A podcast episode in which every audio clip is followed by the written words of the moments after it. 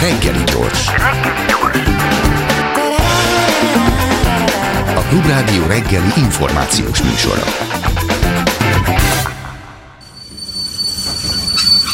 Reggeli személy. Reggeli személy. Csernus Dura Egyensúly Intézet vezető klíma és környezetpolitikai tanácsadója, méghozzá abból az alkalomból, hogy egy sajtóközleményben előttem nagyon erős a kezdés, reális célokkal, politikai akarattal és társadalmi szerepállással a zöldebb jövőbe. Arra gondoltam, hogy borzasztóan érdekelne, hogy 2050-ig ugye elérjük, azt vállaltuk, hogy a teljes klímasemlegességet. Először tisztázzuk, mi ez a teljes klímasemlegesség? Jó reggelt kívánok Jó reggelt mindenkinek! Kívánok. A teljes klímasemlegesség azt jelenti, hogy 2050-re csak annyi üvegházhatású gáz bocsátunk ki, amennyit úgymond el is tudunk nyeletni természetes vagy, te, vagy mesterséges nyelőkkel. Ez uh-huh. nagyon komplikáltan hangzik, de Nem, igaziból de a, a természetes nyelők alatt mondjuk az erdőterületeket értjük, a mesterséges mm, nyelők alatt pedig mondjuk olyan technológiákat, amikkel széndiokszidot lehet kivonni a légkörből. Amik még esetleg fel sincsenek, fel sincsenek fedezve. Ö, Mennyire reális ez? Tehát mondjuk 28 évünk van, ha jól számolom, és hogy ezt nem rontottam el egyébként tényleg hirtelen, de hogy 28 évünk van, ami azért persze nagyon hosszúnak tűnik, meg minden, az, az tehát itt van. Tehát az gyakorlatilag itt van. Hogy állunk most ehhez képest, a semlegességhez képest? Ez abszolút, a 28 év egy igazab, igaziból egy rövid időszak, Igen. hogyha belegondolunk. Ezért van az, hogy már most el kell kezdeni minden területnek a területen a kibocsátás csökkentést, és egyébként az Egyensúly Intézetnek az egyik szakpolitikai javaslata az, hogy a 2050-es klímasemlegesség eléréséhez sokkal ambiciózusabb célokat kell kitűzni már 2030-ra is, mivel jelenleg a, a magyar klímatörvényben egy 40%-os kibocsátás csökkentési cél van 1990-hez képest, amivel igaziból áttoljuk a kibocsátás csökkentések jelentős részét a 2030-as időszak utára. Tehát ambiciózusabb célt kell kitűzni már 2030-ra is. A, a, egy kicsit azért most ez az energiaválság bekavar. Tehát a, a revitalizáljuk a, itt a mátra erőmű kapacitását, felfuttatjuk, arra biztatjuk az embereket, hogy álljanak át fafűtésre, stb. Ez mintha nem abba az irányba hatna egészen. Hát biztos, hogy most lesznek átrendeződések, amik reméljük, hogy rövid távúak lesznek, de én azt is gondolom, hogy alapvetően a, a klímaválság és a klímaválság eddig is probléma volt, csak kevésbé volt benne az arcunkban. Az uh-huh. energiaválság az elénk tette, uh-huh. kézzelfoghatóvá tette, hogy itt valamit tenni kell. És hogyha ha megfelelő döntéseket mernek hozni a politikai döntéshozók, ehhez az kell, hogy megfelelő társadalmi támogatottság legyen hozzá, uh-huh. akkor az energiabiztonság növelése és a klímavédelem tud kéz a kézben járni. Tehát Egyébként a Mátrai erőműnek a, az átmeneti visszakapcsolása az hosszú távon nem egy járható út, hiszen olyan állapotban van az erőmű, hogy, hogy ez nem, ez technológiailag nem, nem nem egy hosszú távon megvalósítható nem is dolog. Kérdés, de, de... szénbányák újranyitása esetleg, stb. De hát lehet, ez is egy átmeneti időszak. Ez, ennek egy átmeneti időszaknak kell lennie, és azt fontos megérteni, hogy a 2050-es klímacél az nem egy, egy lárpullár klímacél, uh-huh. amit csak a, a zöld vízióban találtak ki a szakértők, meg hanem... jó kerekszám. Meg jó kerekszám, hanem a, ahhoz, hogy, hogy tehát igazából nem a bolygó megmentése itt a, a kérdés, hanem a saját magunk megmentése, és, és ehhez nincs más út, mint az, hogy a foszilis energiahordozóknak a felhasználását csökkentsük.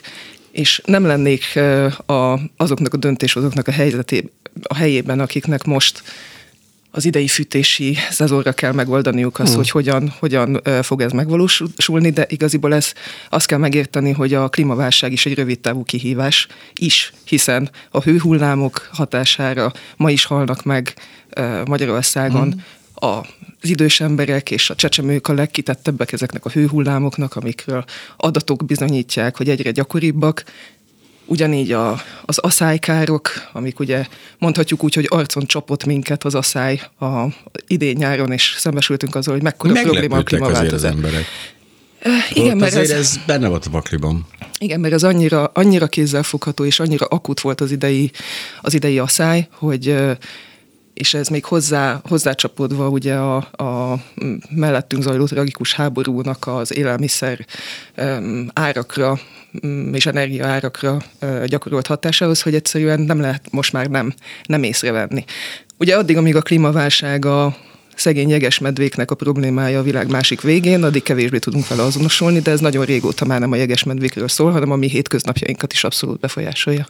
Igen, csak a, a politikus szemével nézve egy népszerűtlen intézkedéseket kell hoznia. Elkerülhetetlen. Olyan intézkedéseket kell hozni, amikor azt mondja a választóinak, hogy te valamit ne csinálj, vagy te valamit ne így csinálj, vagy valamibe, valamibe engedj, vagy kös kompromisszumot, valamibe az életszínvonalatból engedj. Tehát rengeteg olyan dologgal jár együtt, amit hát úristen, hát egy politikus az nem akar kimondani. Ez iszonyatosan hátráltatja a dolgot, mint ahogy a másik oldalról meg az is, hogy az emberek eh, azt tudom, hogy a, a, legkisebb korosztályban ez, ez téma. Tehát azt, azt, azt tapasztalom 12, 14, 16, 18 éveseknél, ez abszolút a mainstream az idősebbeknél ez nem annyira, bár régebben is voltak ilyen asszályos időszakok, ó, hát régen is voltak ilyen nagyon meleg nyarak, nem látszik a folyamat, és tényleg, ha benne élünk, azért ez nem, tehát ha nem nézzük meg a grafikonokat, akkor ez nem rajzolódik ki azért annyira előttünk. Ez, mert az egyik év ilyen, a másik olyan, aztán mindig az egyik mindig ilyenebb egy kicsit, de azt már nem érzékeljük annyira. E, azért is kérdéses számomra ez, mert hogy akkor 2050-ig úgy tudom elképzelni, hogy darabig még romlani fog a helyzet, óhatatlanul, ha így haladunk, és ez talán a vége felé már esetleg megáll a romlás, de addig nagyon mélyre fog menni még ebben a dologban. Visszatérve arra a kérdésre, hogy hogyan lehet kommunikálni uh-huh. ezt, a, ezt a kérdéskört, meg hogy milyen áldozatokat követel ez az emberektől. Mi azt gondoljuk az Egyensúly Intézetnél, hogy a, a pozitív üzenetekkel sokkal inkább meg lehet fogni uh-huh. az embereket, hogy mit kell csinálni. Tehát nem azt mondjuk, hogy mit nem kell csinálni, hanem ja. azt mondjuk, hogy mit kell csinálni. A, ahhoz, hogy a klímasemlegességet elérjük, ugye minden szektorban kell lépéseket tenni, mi azt javasoljuk, hogy az épületszektor legyen az, ami, amivel kezdünk, mert Magyarországon uh-huh. az energiafelhasználás és az üvegházhatású gázkibocsátásoknak nagyjából az egyharmada az épületszektorhoz kapcsolódik. Ami azért jó, mert hogy ez kézzel, kézzelfogható, úgymond megvan a technológia, technológia alatt értsük ugye a, a nyilászárókat, ja, ja, ja. a, szigetelést, a, a fűtéskorszerűsítés, stb. Tehát nagy hatással lehet lenni erre a szektorra, és, és, és elérhető technológiák vannak. Na most ez ráadásul egy olyan terület, ami politikailag nagyon jól kommunikálható. Én azt gondolom, hogy a klímapolitika, amiben egyébként egyetértés van politikai pártoktól függetlenül, hogy ez egy fontos téma, hát, ami azért ritka Magyarországon, és ez ebben igen, egy teljes, teljes egyetértés Abszolút. van. Azt gondolom, hogy a klímapolitika egy nagyon jó politikai üzenet, és ezen belül az épületeknek az energetikai felújítása pedig egy olyan, olyan üzenet aranybánya, ami, ami kiaknázatlan. A és... felújítás is egy baromi fontos, de a, talán a tisztább képet kapnék, ha azt mondanám, hogy most építünk egy házat. Tehát hogy kell annak kinézni, amit most felépítünk holnap? Mert ott, ott, ott tetten érhető, egy csomó kompromisszumot kell kötni egy felújítás során, de itt nem kell. Azt mondjuk, hogy most csak klíma szempontokból hogy nézzen ki egy, vagy egy lakás, most tök mindegy, miről beszélünk. A uniós jogszabályokból levezetve Magyarországon is vannak különböző energiahatékonysági mm. követelmények a, az épületek, az új épületek esetében.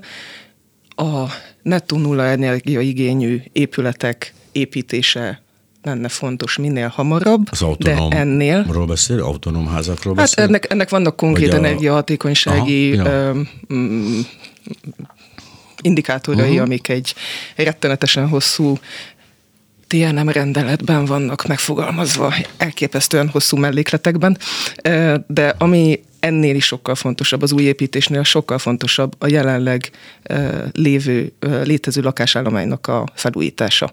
Mert arra nem is gondolunk, hogy 2000 50-ben a most álló lakásoknak vagy épületeknek a nagy része még itt lesz velünk. Uh-huh. Tehát bármilyen szuperépületeket építhetünk mi 2050-ig, hogyha nem újítjuk föl a, lakásállom, a lakásállományt, akkor nem fogjuk tudni elérni a, a klímasemlegességet, amit nagyon jó, hogy ezt a 28 évet mondtad, mert tényleg ez, ez annyira sokkolja az embert, ha belegondol abba, mm. hogy 28 év múlva nem, nem lesz gázfelhasználás a háztartásokban. Ez például ezt jelenti. Ez egy óriási munka, azt jelenti, hogy évi legalább százezer lakóingatlant kell felújítani, és nem úgy felújítani, hogy kicsit kifestjük meg, kicsit kicseréljük az ablakot, hanem mély felújítással. Ez a mély felújítás azt jelenti egyébként, hogy 60%-os energia megtakarítást érünk el a, a felújítással. Tehát az évi százezer felújítás, az most kell elkezdeni. És ehhez a legeslegfontosabb dolog a kiszámíthatóság. Tehát, hogy olyan a piac és a, a lakosság olyan jelzéseket kapjon, hogy mondjuk van egy támogatási keret, ami nem egy évig lesz elérhető, nem fél nap alatt fogynak el a pályázati pénzek, hanem mondjuk tíz évig 15 évig, uh-huh. 20 vagy évig, vagy 28, évig. ideális de esetben van, 28 de, évig. Erre van, valami, de erre van valami jele, hogy ez létrejön? Tehát, hogy erre van valamiféle szándék? Én úgy gondolom, hogy máshogy nem lehet megoldani. Tehát kell, hogy, kell, hogy legyen, legyen erre, kell, hogy legyen erre szándék. Egyébként egy az egyik fontos dolog ebben az, hogy a lakosság számára legyen elérhető információ a felújításokkal kapcsolatban, mert ugye az egyik dolog, ami miatt az ember nem mer belekezdeni a felújításba, az az, hogy nem tudja, hogy a végén mennyibe fog kerülni. Igen, a másik az az, hogy nem tudja, hogy milyen lesz a szakember. Átveri, nem veri át, jön, nem jön. A harmadik az, hogy nem tudja, hogy milyen támogatásokat kaphat. Hogy kaphat-e akkor vissza nem térítendő támogatás, kedvezményes hitelt, most hova menjek, hány helyre kell elmennem információt kérni. Na most, hogyha a kedvezményes hiteleket és a vissza nem térítendő támogatásokat egy helyen lehetne igényelni, pluszba ezen a helyen lehetne kapni információt arról, hogy milyen sorrendben kezdjem el a felújítást. Uh-huh. Tehát például ne az legyen, hogy van egy szigeteletlen házam, aminek a tetejére mondjuk felrakok egy csomó napelemet, hanem esetleg a sorrend az lenne, hogy, hogy mondjuk a tetőm, tetőm legyen szigetelve, mielőtt ráteszem a napelemet, és a többi, tehát hogy legyen, uh-huh. igen, legyen egy, egy megfelelő, megfelelő ütemezés, akkor, akkor sokkal inkább belemernének kezdeni az emberek. És egyébként van erre egy kezdeményezés, Magyarországon tavaly indult a, a Renault Hub projekt, ahol Renault Pont irodákat hoztak létre. Ez egyelőre négy ilyen iroda van Magyarországon, de be lehet menni és információt kérni arról, tanácsadás arról, hogy uh-huh. hogyan újítsuk fel az otthonunkat. És az Egyesült Intézetnél többek között azt javasoljuk, hogy ezt a Renault Pont hálózatot, ezt karolja föl a, az állam, és segítse az, hogy az ilyen, vagy ez, vagy az ilyen típusú tanácsadás jobban elterjedjen. De egy csomó ilyen van, én nem tudom, Green Depend, nem tudom kivel, elég sokan vannak ilyenek, ami már eleve rossz, tehát hogy már ha már kettő van valamiből, akkor ezt is össze lehet keverni. Hát ilyenből csak egy van, ami, ahol, így össze, ahol így összefoglalják az információkat. De hogy, de hogy ott voltam a közelébe egy ilyen panel, panel szigetelési program kezdetének, meg, meg, meg közepének, meg végének, úgy sikerült végignéznem, ahol ugye az volt a, az volt a metód, hogy akkor azt mondják, hogy felét fizetik a lakók, felét fizetik a, felét megkapják ugye támogatásban, és hát erről ezt el kell dönteni, mert ez akkor megdobja a közös költséget, és ezért nem kicsit. És egy nyilván minden házban vannak, akik ezt nem tudják vállalni, ahol többen nem tudják vállalni, stb. És ott állnak egymás mellett nagyon szépen ezek a szigetelet és szigeteletlen panelházak. Nyilván akik szigetelték rájöttek, hogy rohadtul megérte nekik, mert nem tudom, de 40% a minimum csökkent a rezsi, pedig ezek a központi fűtés, tehát ez a legkegyetlenebb dolog, amikor így január végén így nyitott ablaknál kell aludni, mert hogy nem lehet levenni a hőmérsékletet, de hogy, de hogy tényleg ez a probléma, hogy hát egyik helyen van egy napelem akció, akkor a, a falu másik szélén van a, a szigetelés, a harmadikon azt mondják, hogy akkor izé geotermikus energiával. Szóval hogy ezért ez egységesen nem kapja meg az ember egy ilyen egy ilyen ötlet, konkrétan lebontva az ő lakására főleg, hogy na itt ezt kell csinálni. Igen, és a, mm, ebben teljesen igazad van, hogy nehéz összerakni, hogy, hogy hm. melyik, melyik épület típusnál mivel kellene kezdeni, és hm. hogyan, hogyan kellene, kellene jól csinálni. Egyébként az, hogy, hogy mivel, mivel kellene kezdeni, abban abban segítenek az ilyen, az ilyen uh-huh. tanácsadó, tanácsadó irodák, és az is fontos, hogy nem, nem csak azt mondjuk meg, hogy mivel kellene kezdeni, hanem mondjuk meg, hogy mi a folyamat. Tehát hogyha elkezdünk mondjuk nyilászárót cserélni, és ahhoz felállványozzuk azt az adott épületet, akkor utána szigeteljük is le.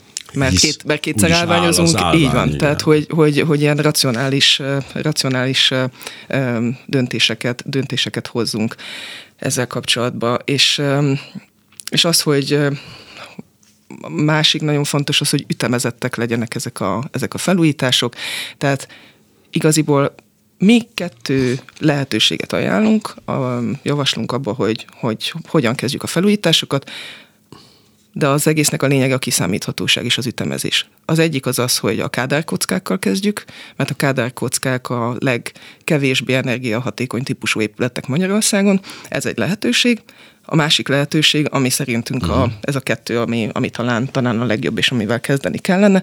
A másik pedig a panelprogramnak a folytatása, mert a panelek esetében van az, hogy a, a legolcsóbban lehet egységnyi energiafelhasználást csökkenteni. Tehát mindegy, hogy melyiket választjuk, csak legyen világos kommunikáció, és legyen megfelelő a tájékoztatás, és ami nagyon fontos, hogy ahogy mondtad, hogy nem mindenkinek van, enne, van erre megfelelő Ja. Tehát nem szabad, hogy a zöld átállásnak a legszegényebbek fizessék meg az árát, ehhez megfelelő támogatási programok is szükségesek. Mindennek ők fizetik meg az árát, ugye azt nyilván tudjuk, de... De legalább törekednünk kell, legalább törekednünk kell arra, hogy ezt Azt minimalizáljuk. muszáj ezt a... eldönteni, hogy kádárkocka vagy panel? Tehát azért ez, ha száz, évente százezer ilyet kellene megcsinálni, Évente százezer. úgy, hogy ma elkezdjük, eh, ahhoz lehet, hogy nem is kell eldönteni, lehetne párhuzamosan is akár. Lehetne párhuzamosan, csak legyen világos. Tehát legyen kiszámítható a, a, a piac számára, hogy mire van szükség. Az És helyzet. egyébként az, amivel um, a, ugye mindig arról beszélünk a különböző ilyen felújítási programoknak a tervezésénél, hogy szükség lenne arra, hogy ismerjük a magyar épületállománynak a, a felépítését, az állapotát, mert hogy vannak róla mérések, de ezek általában um, kisebb uh, kisebb mérések, amikről amikből ugye kö- következtetünk a, a teljes, teljes épületállománynak az állapotára. Mi azt javasoljuk, hogy ö, legyen egy ö, olyan program, hogy néhány év alatt mérjük föl a, az, a teljes magyar lakásállománynak az állapotát, és ezt úgy lehetne megcsinálni, ugye vannak ezek a az energiahatékonysági tanúsítványok, amiket most akkor kell megcsinálni, hogyha az ember kiadja, vagy, vagy eladja a, Igen, a, igen, igen, a lakását. És hogy mm, ezt minden lakásra végezzük el, úgy, hogy állami támogatással tesszük azt, és bevo- úgy, tehát igaziból hogyan, hogyan, hogyan tudjuk a legjobban fölmérni a lakásokat, hogyha az ingatlan tulajdonosok vagy a lakókat be tudjuk vonni. Ja, Mert hogy be kell, be kell, hogy engedjék, igen, igen, ugye igen. be kell, hogy engedjék a szakembereket, akik, akik helyszíni szemlét tartanak. Na most, ha azt mondjuk a tulajdonosoknak, hogy a, az állam fizeti az energiahatékony ö, a, a, Mhm, a felmérést, és egyébként minden jövőbeni támogatásnak előfeltétele lesz az, hogy legyen egy ilyen tanúsítvány, egyfajta felújítási útlevélként szolgál ez a, ez a, ez a, ez a, ez a, ez a, tan, ez a tanúsítvány, akkor, akkor lesz mm, akarat arra, hogy beengedjék a szakembert, hogy, hogy meglegyenek ezek a tanúsítványok. És akkor lenne, uh-huh. lenne egy, felmér, egy, egy teljes épületállomány felmérésünk, amiből ugye lehetne még jobban tervezni azt, hogy hogyan hogyan valósítsuk meg az ütemezett Ez felújítást 2050-re. Ez a felmérés így nagyjából, hát nagyjából 28 évet tippelnék, ha, ha, ha kéne tippelnem, hogy ez mennyi idő alatt megvalósítható. Az egy őrületes munka. Hát azért most is csinálnak sok, Hogyne. ilyen, sok ilyen felmérést. Elmondjam, Ö, hogy készült az energiahatékonysági tanúsítványa a lakásomnak? Semmi, semmi, Hol semmiféle... Itt semmi- és itt van. Jó van, ezért. Jó, küldöm akkor, jó, akkor jó lesz úgy nagyjából. Mi, milyen ablaka van? Mondom, milyen régebb. Jó, aha, jó, oké, rendben. Senki be nem nézte. Mindenképpen helyszíni szemlével Hogyne, kísért felmérést ö, javaslunk. Uh-huh.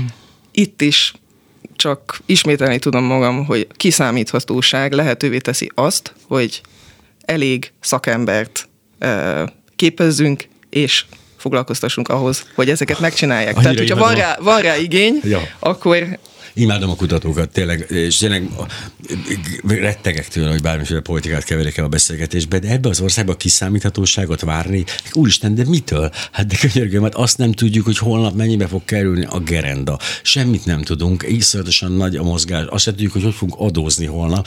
Tehát pont ebben kiszámíthatóságot elvárni, hát naivitás egy kicsi, azt kell, hogy mondja. Mi Itt fogunk e- megrohadni egy sivatagba 2050-ben, csak mondom. Mi az Egyensúly Intézetnél azt gondoljuk, hogy ha, ha van politikai akarat, akkor kell, hogy legyenek olyan javaslatok, amiket, amikhez akkor nyúl a politika, amikor döntést hozott arról, uh-huh. hogy mhm. ezt vagy azt meg akarja csinálni. Tehát nem akkor kell elkezdeni szakpolitikai javaslatokat gyártani, amikor megjön az igény. Mi azt gondoljuk, hogyha ezeket előkészítjük, és ezek rendelkezésre állnak, akkor ezzel hozzá tudunk járulni ahhoz, hogyha van, van akarat, akkor ezek meg tudjanak valósulni, és egyébként a politikai akarathoz a másik dolog, amit, amit rendszeresen kiemelünk, az az, hogy a társadalmi támogatottságra, támogatásra van szükség, mert bármilyen, bármilyen jó egy, egy szakpolitikai javaslat, vagy, uh-huh. egy, vagy egy terv, egy stratégia, egy jogszabálytervezet, hogyha nincsen hozzá társadalmi támogatottság, akkor az dugába fog dőlni. És a társadalmi támogatottsághoz pedig információ, áramlás kell, passzív és aktív, tehát az kell, hogy az ember menjen az információért, de hogyha nem megy érte, akkor is kapja passzív módon, és erről minél több, minél több beszélgetés folyjon. Mind meghalunk.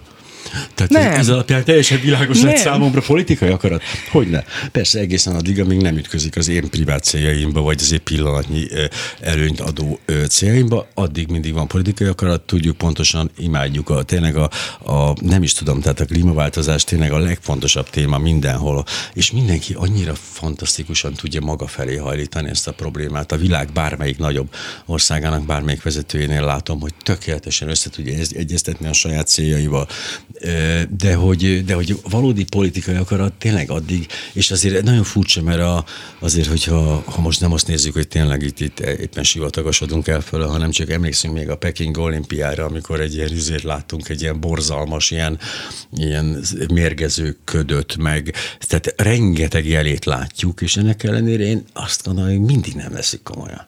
Tehát valahogy azt érzem, hogy nem veszik komolyan.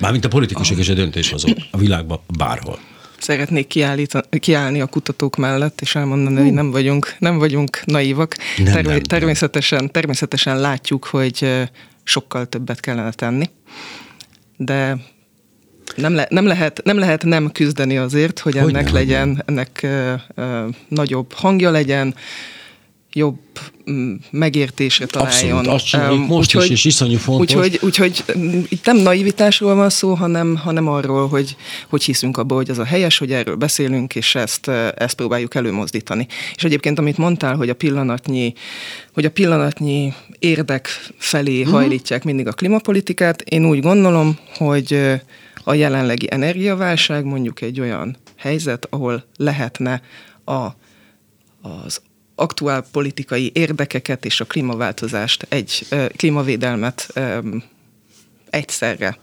megvalósítani. Igen, tehát, tehát az, hogy az, és, és, egyébként, hogy? és egyébként kormányzati, kormányzati anyagokban is több helyen szerepel az, hogy és ebben teljes egyetértés van, hogy a, a gázfelhasználást és a gázfüggőséget Magyarországon csökkenteni kell. Ez benne van a Nemzeti Energiastratégiában, a Nemzeti Energia és Klímaterve is sorolhatnám még, hogy hány kormányzati anyagban van, van benne, tehát hogy erre, erre van egy, egy politikai akarat és konszenzus ezzel kapcsolatban. Na most, miután a, az Ukrajnában zajló háború sokkal élesebbé tette ezt a helyzetet, ugye az aktuális érdek, az aktuális uh-huh. geopolitikai érdek fölgyorsítja ezt a, ezt igen, a, a, a zöld célokkal. Így van, így van. Úgy, De hogy jó irányba gyorsítja föl? Itt az a kérdés, hogy elengedjük a gázt, uh-huh. így nyilván el kell engednünk, de mit, a helyére mit fogunk tenni? Tehát az azért baromi fontos, hogy a megújulók felé fordulunk, ami egy kicsit azért kockázatos, bonyolult, nem is értik egészen, miről van szó. Vagy azt mondjuk, hogy akkor már lépjünk hátra kettőt, nyissuk újra a szénbányákat, és akkor... Tehát Szerintem ennél, ennél még, még egyel fontosabb az, hogy nem az, hogy miből állítjuk elő az energiát, hanem hogy mennyi energiát használunk föl. Tehát nem azt az energia mennyiséget kell másból pótolni, amit most felhasználunk, hanem sokkal kevesebb energiát kell felhasználni. És ehhez ugye az épületeken belül mondtam a, a, a megoldási javaslatunkat, uh-huh. a, a, az épületeknek a mély, mély felújítását, ezzel sokkal kevesebb kevesebb energiát fogyasztanánk. Egyébként szerintem egy nagyon, nagyon érdekes adat, és, és mm, nem, nem is gondolná az ember, hogy Magyarországon a, a háztartásuknak a het, több mint 70%-ában van,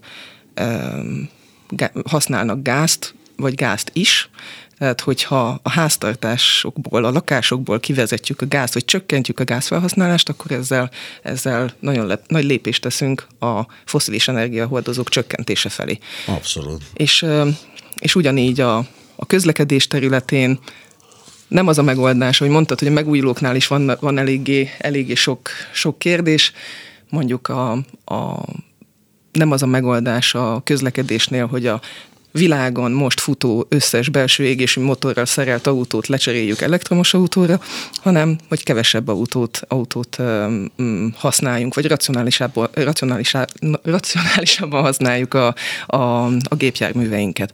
Ehhez tömegközlekedés fejlesztésre van szükség, ehhez át kell gondolni a, a a városok felépítését, nem tudom, a 15 perces város koncepciójáról esetleg hallottál, Ez hallotta a közönség. Rémlik. Igen, tehát a 15 perces városnak, a város koncepciójának az a lényege, hogy úgy próbáljuk a, a különböző munkahelyeket, szolgáltatásokat és lakóivezeteket kialakítani, urbanisztikai szempontból, hogy, uh-huh. hogy ne az legyen, hogy vannak alvóvárosok, vannak a, a munka kerületek, aztán tök máshol van a házi orvos, meg a bevásárlóközpont. Az az ijesztő, hogy működött. Még amit 20-as évek, 30-as években is, az ember ott lakott, ahol nem messze dolgozott, azt nem messze bevásárolt, és nem messze volt a, nem tudom, tök mindegy micsoda, de mondjuk a, a kerületek még kerületként működtek, és nagyon ritka. Most azért ez, ez, ezt vissza lehet gyömöszölni, ez ugye az giliszta konzert problémája, hogy ugye a belefére újra. Hát nem, nem, igen, a vár, városoknak, ezt úgy hívják, hogy a városok szétfolyása ezt a, ezt ja. a, a jelenséget. A, azt kell megérteni, hogy miért kezdtek el kiköltözni az emberek sokkal messzebbre a belvárosokba. Azért, mert tarthatatlan a, a légszennyezési helyzet, a forgalom, egyszerűen kell, kellemetlen egy csomó helyen lakni a belvárosi, mm. belvárosi területeken. A, egyébként a, a klímaváltozás és a légszennyezés egy nagyon szorosan összefüggő, összefüggő kérdéskör ez is szerintem egy eléggé ijesztő adat, hogy Magyarországon évente 13 ezer ember hal meg a légszennyezéshez kapcsolódóan. Mm. Tehát ennyi magyarnak az életét lehetne megmenteni évente, hogyha csökkentenénk a, a, a légszennyezést. Tehát, hogyha, ha, és azért léptem vissza így kettőt, hogy, hogy ha meg tudjuk úgy változtatni a, a munka úgymond azokat a kerületeket, területeket, ahol, ahol több munkahely van, hogy ott kellemesebb legyen élni is, akkor az emberek nem fognak kiköltözni a világ végére, hogy minden nap két órát töltsenek autóban ahhoz, hogy be tudjanak menni dolgozni. Mondjuk ez, ennek a változás elég izgalmas volt annak idején. Volt egy kiköltözés része, aztán rájöttek, hogy annyi időt kell tölteni a dugóban a ki- és bemenetelre, hogy ennek nincs, akkor be, volt egy beköltözés, és most megint van egy újabb trend a kiköltözésre. Ez azért nehéz Nehéz elképzelni, hogy ezt meg, meg lehetne változtatni központi akarattal, tehát nem tudom, tehát a, a igazából egy ilyen Ceausescu féle diktatúrának sikerült ez, aki azt mondta, hogy úgy szélesítjük ki a körutakat, hogy lebontunk egy házsort, és milyen szép lesz, és világos. Ez nem biztos, hogy így menne, de hogy, a, de hogy persze természetesen nem szeretném a naivitás vágyát megismételni még egyszer, de hogy de hogy próbálom azt elképzelni, hogy, hogy megpróbáljuk rávenni az embereket arra, hogy ilyen kisebb hatós sugárban. És akkor már hozzátartozik az is, hogy a, ugye ne csílei cseresznyét tegyenek hozzá, gondolom ezeket mind, mind meg kéne próbálni közelre hozni.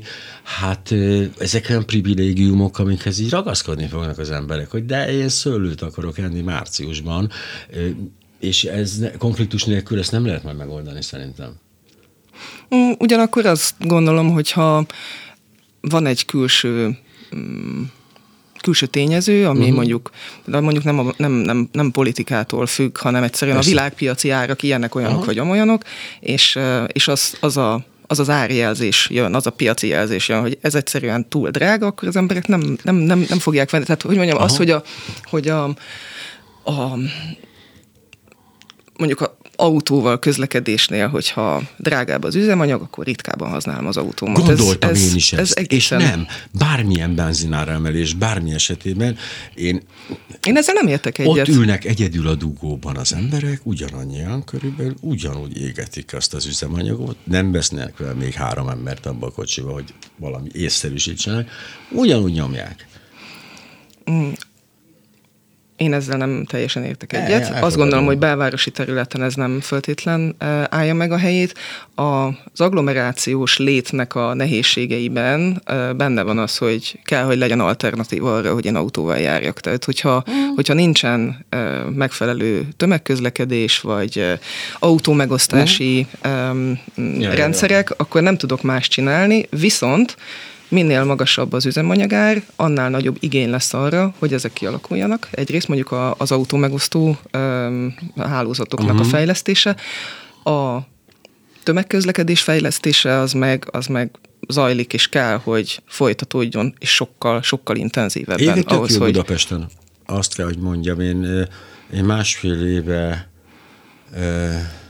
Más, másfél éve kölcsön adtam a jogosítványomat valami, de majd visszakapom sokára. De a lényeg az, hogy másfél éve tömegközlekedést használok, és hogy és meglepően szórakoztatóan jó. Tehát azt kell, mindenki panaszkodott addig, és, hogy, és tényleg én is az a típus voltam, aki otthon maradtam, az is taxit hívtam, de hogy de hogy a másfél éves tapasztalatom az, hogy egyrészt eljutok mindenhova viszonylag normálisan, másrészt, hogy az állapota sem annyira borzalmas, mint ami. Abszolút, abszolút. Persze valamikor nagyon meleg van valami, én meg valamikor rossz arcú emberekkel körülbelül, de nyilván ez mindenhol így van, de hogy az képest, hogy más városokban, amit tapasztaltam, ez nem olyan rossz, tehát ez jó. Tehát az nem, gondolom, európai fővárosok viszonylatában Budapestnek jó, uh-huh. jó a tömegközlekedése, és én a kerékpáros közlekedést is kiemelném, mert hogy én egyébként kerékpárral járok. Azt kívánom. És, és egy nagyon-nagyon pozitív oldala az, hogy a kerékpár olyan, hogyha az ember elindul, akkor el van indulva. És mikor Ezt odaér, erre, akkor meg van érkezve. Igen, ez egészen, rövid, egészen csodálatos. Rövid csodálatos magyarázatát ennek, hogy micsoda, hogy, hogy is van ez az el van indulva? Úgyhogy a, ha autóval közlekedek, akkor ülök a dugóban, aztán nem tudok hova leparkolni. Én motoros vagyok, csak ha, mondom, nekem ha, sokkal könnyebb. Akkor könnyebb. Csak nem kell tekerni. A, de nem is leszel tőle egészségesebb. De betegebb se. De Tehát az, nekem, nekem ez már egy erekkorműszünk, tehát nem akarok én már egészséges. A, töme, a tömegközlekedésnél pedig van olyan, hogy várni kell a buszra. De a kerékpárnál, ha elindulunk, akkor el vagyunk indulva. De ez az én Ezt saját... egy saját... novemberi, egy novemberi, egy, őszi, egy novemberi estén így egyébként egy enyhe őemelkedéssel azért újra feltenném ezt a kérdést, de hogy... Egész évben biciklivel járok, de térjünk vissza a, a tá, tá, tágabb, tá, tágabb... A globális, a globális felmelegedés a, dolgokra, tehát a, a kerékpáros hálózatnak a fejlesztése és a tömegközlekedés fejlesztése abszolút, abszolút elengedhetetlen ahhoz, hogy ez a, a közlekedési kultúra meg tudjon változni. Tehát kellene pozitív és negatív, és negatív ösztönzők is. Bajom. Tehát ne, én, én tényleg látom, hogy ezt a másfél Celsius fok, hogy ez körülbelül hogy, hol van előttünk. És azt is tudom, hogy ez a, mit jelent ez majd, hogyha fel se folyják az emberek, hogy mit jelent másfél Celsius fok felmelegedés, az komoly fajkihalásokhoz fog vezetni, még így is, ha megúszuk. És ehhez képest a tempót azt gondolom, hogy elképesztően lassú. Tehát, hogy, hogy mintha még mindig úgy ráérnénk erre. És ez tényleg egy dologban van bizodalmam, ezekre a 12-14 évesekre gondolok, ha ez a generáció felnő, már pedig 28 évvel csak felnő, akkor ott, ott lehet, hogy egy, ott egy sokkal erősebb társadalmi nyomás fog ránehezedni a, a, az aktuális politikusokra. Igen, én, én, én, én ezt tapasztalom egyébként, amikor um, fiatalokat oktatok, uh-huh. hogy uh, teljesen más a hozzáállásuk, ugyanakkor az a probléma, hogy uh, nem tudjuk megvárni, hogy felnőjön egy újabb generáció, és kerüljön döntéshozói pozícióba, tehát hogy ezek, ezeket most kell meglépni, ezeket a, a lépéseket, és ehhez például, amit mondta, hogy a másfél fokot nem nagyon tudják elképzelni az emberek, hogy mit jelent. Csak hogy a, a hallgatók is tudják mindannyian, hogy miről, miről van szó. Itt az a, igaziból az a, az a cél, hogy a Föld átlag hőmérséklete 2100-ig maximum másfél fokkal nőjön az ipari forradalom előtti szinthez képest. Most 1,1 foknál vagyunk, és ez a másfél fok lenne, lenne a cél, és a másfél fok is már egy tehát olyan visszafordíthatatlan mm, változásokat uh-huh. hoz, amik, amik nagyon problémásak mondjuk csendes óceáni szigeteknél, ahol mm, konkrét földterületeket veszítenek a, a, az óceán vízszintjének a növekedése oh. miatt, de, de közelebbi problémákat is láthatunk. Ugye térjünk vissza a, mostani aszályra és hő, hőhullámokra, de egyáltalán nem mindegy, hogyha túl is lövünk ezen a másfél fokon, mert jó eséllyel túl fogjuk hmm. lőni, akkor mennyi idő alatt térünk vissza a másfél fok alá. Tehát lehet túllövéssel számolni, túllőjük, és utána visszatérünk.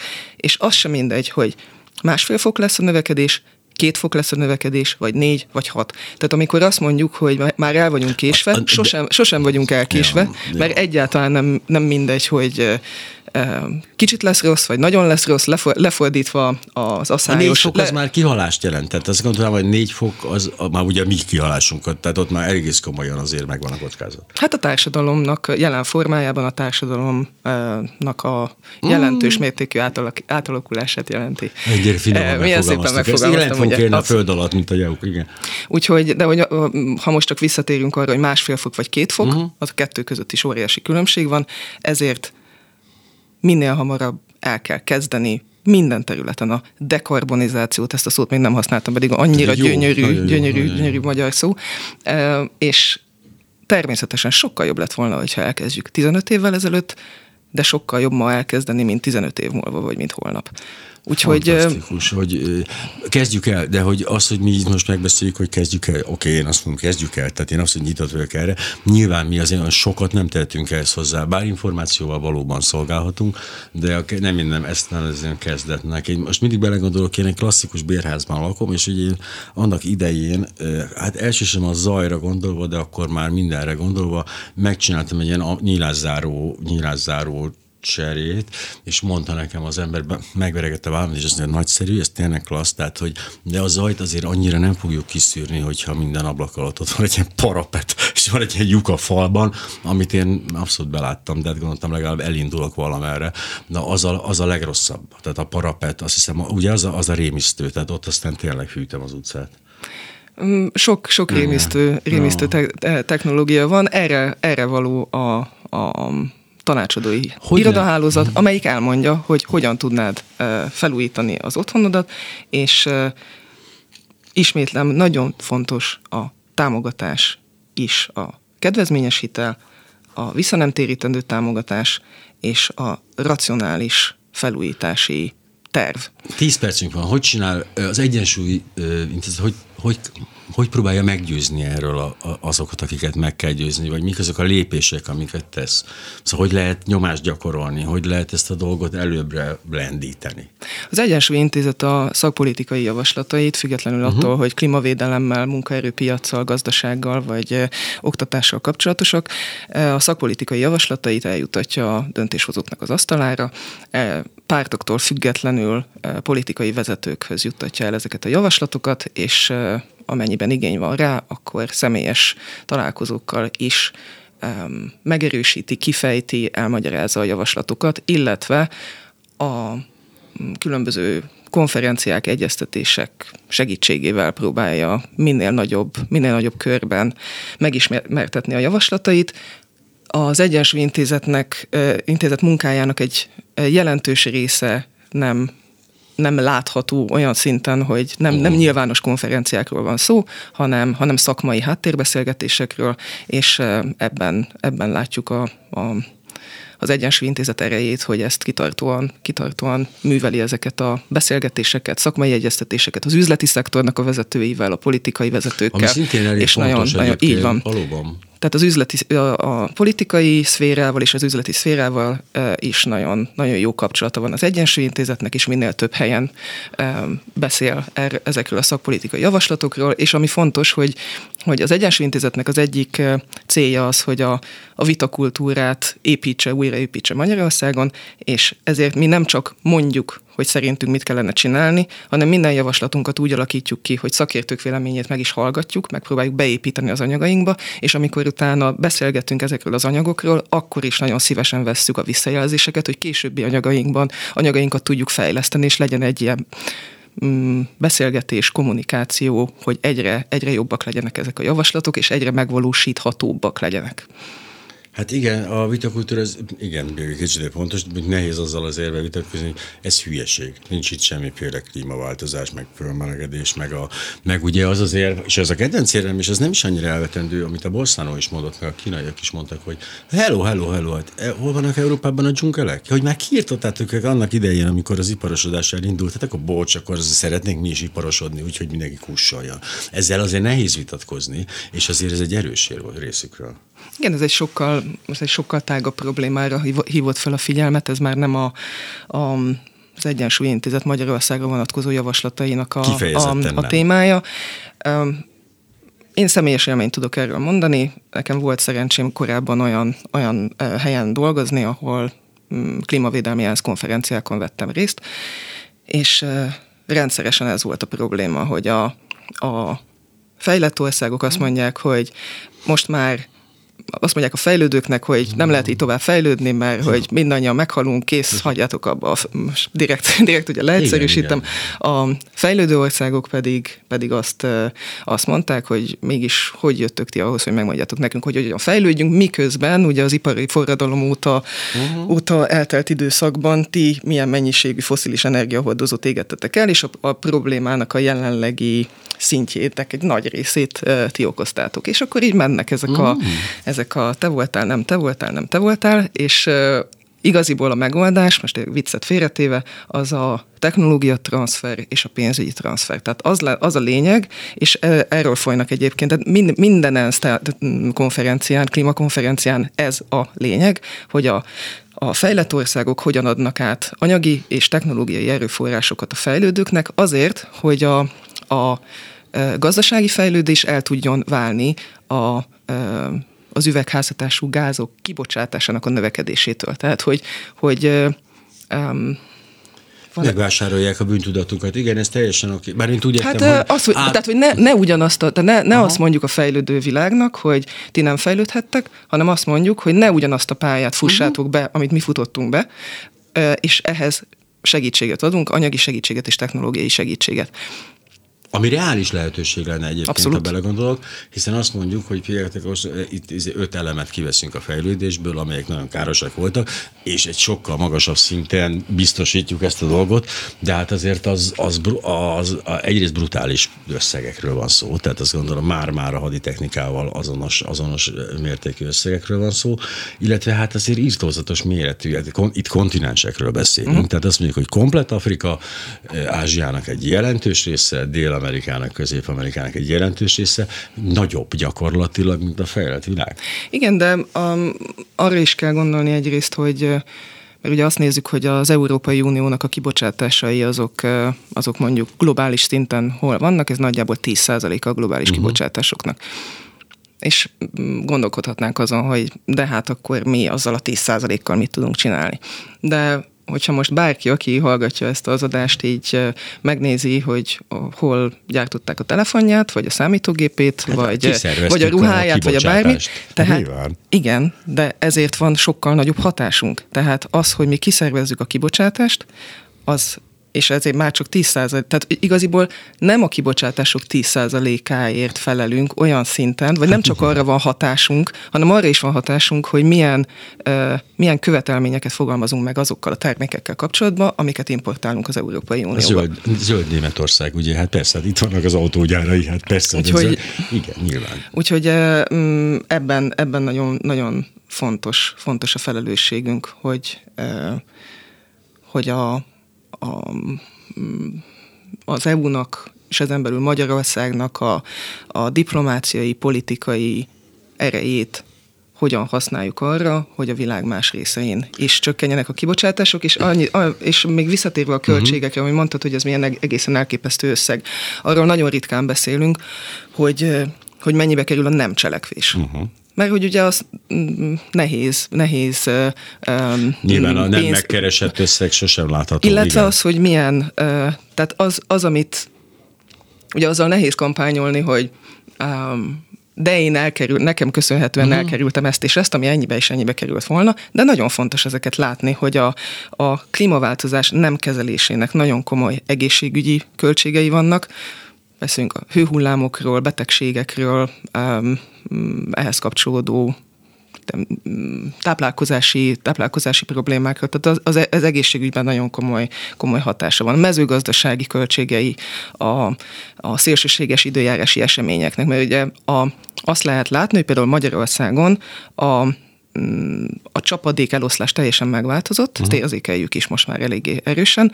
Sokkal több aszályos nap van, és a csapadékból pedig több esik le egyszerre. Tehát uh-huh csomó ideig nincsen víz, aztán megjön írdatlan mennyiségű, amit meg nem tudunk megtartani. Igen, és ennek elképesztő költsége van. Tehát lehet, hogy sokba kerül a víz megtartásnak mondjuk a, a, a fejlesztése, de mellé kéne tenni azt, hogy mennyibe kerül a nem fejlesztése, és ennek az indirekt hatásai, és Értető, akkor már, hát akkor már abszolút ez, megéri. Ez a, amiről beszéltünk, a biciklizés problémája, tehát hogy azt nehéz azért felbecsülni, hogy mennyivel jobb, meg milyen betegséget nem fogok elkapni. Igen. De, de erről is fontos létezik. beszélni, hogy Igen. ez, hogy ez um, tudatosuljon az emberekbe, hogy, hogy annak is van költsége, sőt, Majdnem. egészen elképesztő költsége van, hogyha nem, a nem tesszük meg ezeket a lépéseket. Az nagyon nehezen forintosítható. Kettő percünk maradt, most ilyen próbáljuk meg adatokkal bombázni a hallgatókat, iszonyatosan felkeltettük az érdeklődésüket, más se vágynak, mint a klímasemlegesség mi hamarabb elmérésére. Hát igen, de megértem őket, hiszen rendkívül szórakoztató és pörgő beszélgetés nyomtuk. Mit keressenek? Milyen honlapokat, hol, milyen információt, hol találnak? az egyensúlyintézet.hu oldalán a különböző szakpolitikai javaslatainkat találhatják meg. Van három klímavédelmi anyagunk. Az egyik arról szól, hogy hogyan kellene a klímavédelmi célokat, a mm, klíma, magyar klímacélokat uh-huh. ambiciózusabbá tenni. A másik arról szól, hogy hogyan, kell, uh, hogyan kellene a háztartásokban a um, lakosságnál a gázfelhasználást csökkenteni, uh-huh. és uh, hogy a közlekedésben hogyan lehetne csökkenteni, illetve az iparban. A harmadik pedig, ami nekem a, a ha mondhatok ilyet, a szívem csücske, az az, hogy hogyan lehet a, az épületszektorban a évi, évi százezer lakás felújításának a rövid távú problémáit megoldani. A munkaerő, alapanyaghiányt, a szociális kérdéseket, a hálózatfejlesztéseket, tehát hogy ennek a, az évi százezer ingatlan felújításnak lesznek rövid távú kihívásai, de ezeket nem tagadni kell, hanem minél hamarabb listázni, és megoldási javaslatokat kitalálni ezekre. Úgyhogy én ezt, ezt javaslom, hogy... Csernos Dóra, Egyensúly Intézete vezető, klíma és környezetpolitikai tanácsadója. A nagybetűkkel baj van, kakuk, és most jön.